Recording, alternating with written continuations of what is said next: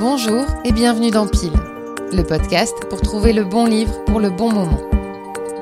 Épisode 50 Un livre pour s'évader dans les Pyrénées. Chers Pyrénées,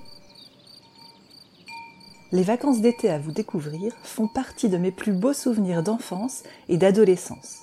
Juste avant le 14 juillet, nous arrivions à Aix-les-Thermes dans notre duplex loué pour deux semaines.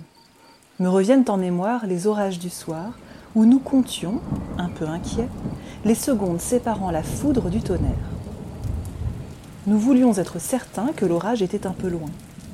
Et bien vite le soleil revenait, nous permettant des promenades à travers les sentiers forestiers, mais aussi et surtout auprès des fameux bassins de sources chaudes. Depuis, je dois vous avouer, cher Pyrénées, que je rejoins d'autres massifs chers à mon cœur, les Alpes.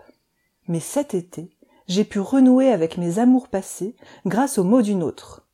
Je remercie donc le livre Tout le bleu du ciel de Mélissa d'Acosta, édité au livre de poche.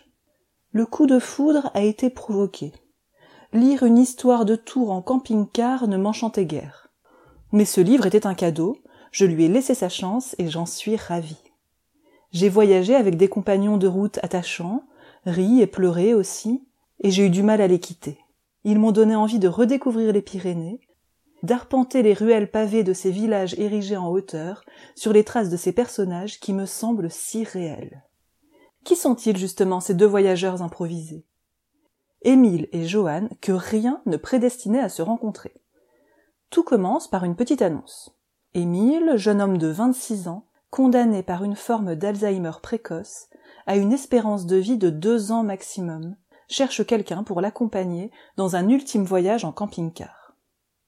À son grand étonnement, il reçoit rapidement la réponse d'une jeune femme, la mystérieuse Joanne. Il la découvre trois jours plus tard lors du départ. Petite, frêle, habillée tout en noir et cachée sous un grand chapeau. Elle parle peu, mais elle est déterminée à effectuer ce périple avec lui. Il la surprend parfois au téléphone, l'air fermé et inquiet.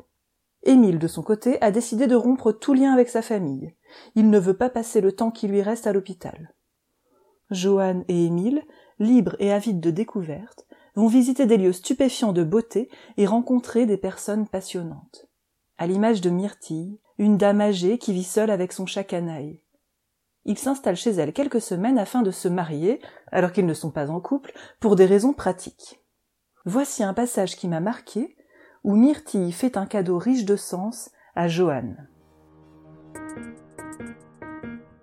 Un matin, Myrtille les met très mal à l'aise, alors qu'ils descendent les escaliers du studio. Elle les attend au bas des marches, canaille à ses pieds, avec un large morceau de tissu en dentelle blanche. C'est Johanne qui comprend en premier. Elle pousse un oh de surprise, gênée. Émile a besoin de quelques secondes de plus pour saisir. J'imagine que tu n'as pas de robe de mariée. Joanne se retrouve muette. Émile ne lui est d'aucun secours. Il reste la bouche entr'ouverte. Myrtille prend cela pour de l'émotion. C'est ma robe de mariée. Elle date d'une soixantaine d'années. Mais j'en ai pris grand soin. Je ne crois pas qu'elle soit démodée. Au pire, elle te donnera un petit côté vintage. Le malaise grandit. Il ne voit pas comment se tirer de ce mauvais pas. Joanne danse d'un pied sur l'autre, Émile reste immobile entre deux marches d'escalier. Va l'essayer, ma belle, elle devrait aller. Je ne pesais guère plus que toi à l'époque. Ils échangent un regard perdu. Ils vont devoir jouer la mascarade jusqu'au bout. Ils le craignent. Joanne hésite un instant, tend une main vacillante vers la robe, se tourne de nouveau vers Émile, espérant qu'il l'aidera d'une façon ou d'une autre, mais Myrtille le chasse avec autorité. Ne reste pas planté là, toi. Sauve-toi. Tu ne sais pas que ça porte malheur de voir la mariée en robe avant le grand jour Il se sent coupable de devoir abandonner Joanne avec la robe de dentelle de myrtille entre les mains. Vous comprendrez, cher Pyrénées, qu'après une telle lecture, j'ai envie de vous retrouver. Les quelques 800 pages de ce roman m'ont embarqué à travers vos reliefs, vos villages pittoresques et accueillants, vos sentiers de randonnée. Le voyage m'a semblé trop court. Je reviendrai guidé par ces personnages touchants et lumineux que je ne suis pas prêt d'oublier. À très bientôt. Signé Karine. Karine tient le blog et le compte Instagram Une parenthèse mode. Maman de trois enfants, bientôt quatre, elle jongle entre son métier de prof de lettres classiques, ses billets de blog mode beauté et son goût pour la lecture. Avec Karine, on s'est rendu compte que nous avions souvent les mêmes coups de cœur pour des livres. Et comme en plus elle adore les podcasts, je suis très très heureuse qu'elle ait accepté de passer dans Pile. Et puis elle a une voix hyper apaisante, vous ne trouvez pas? En tout cas, elle m'a donné envie de lire Tout le bleu du ciel de Mélissa d'Acosta au livre de poche, et j'espère qu'à vous aussi. On se retrouve dans 15 jours pour prolonger les vacances et amener plein de soleil dans cette rentrée. Je vous embrasse et je vous dis à très vite dans Pile.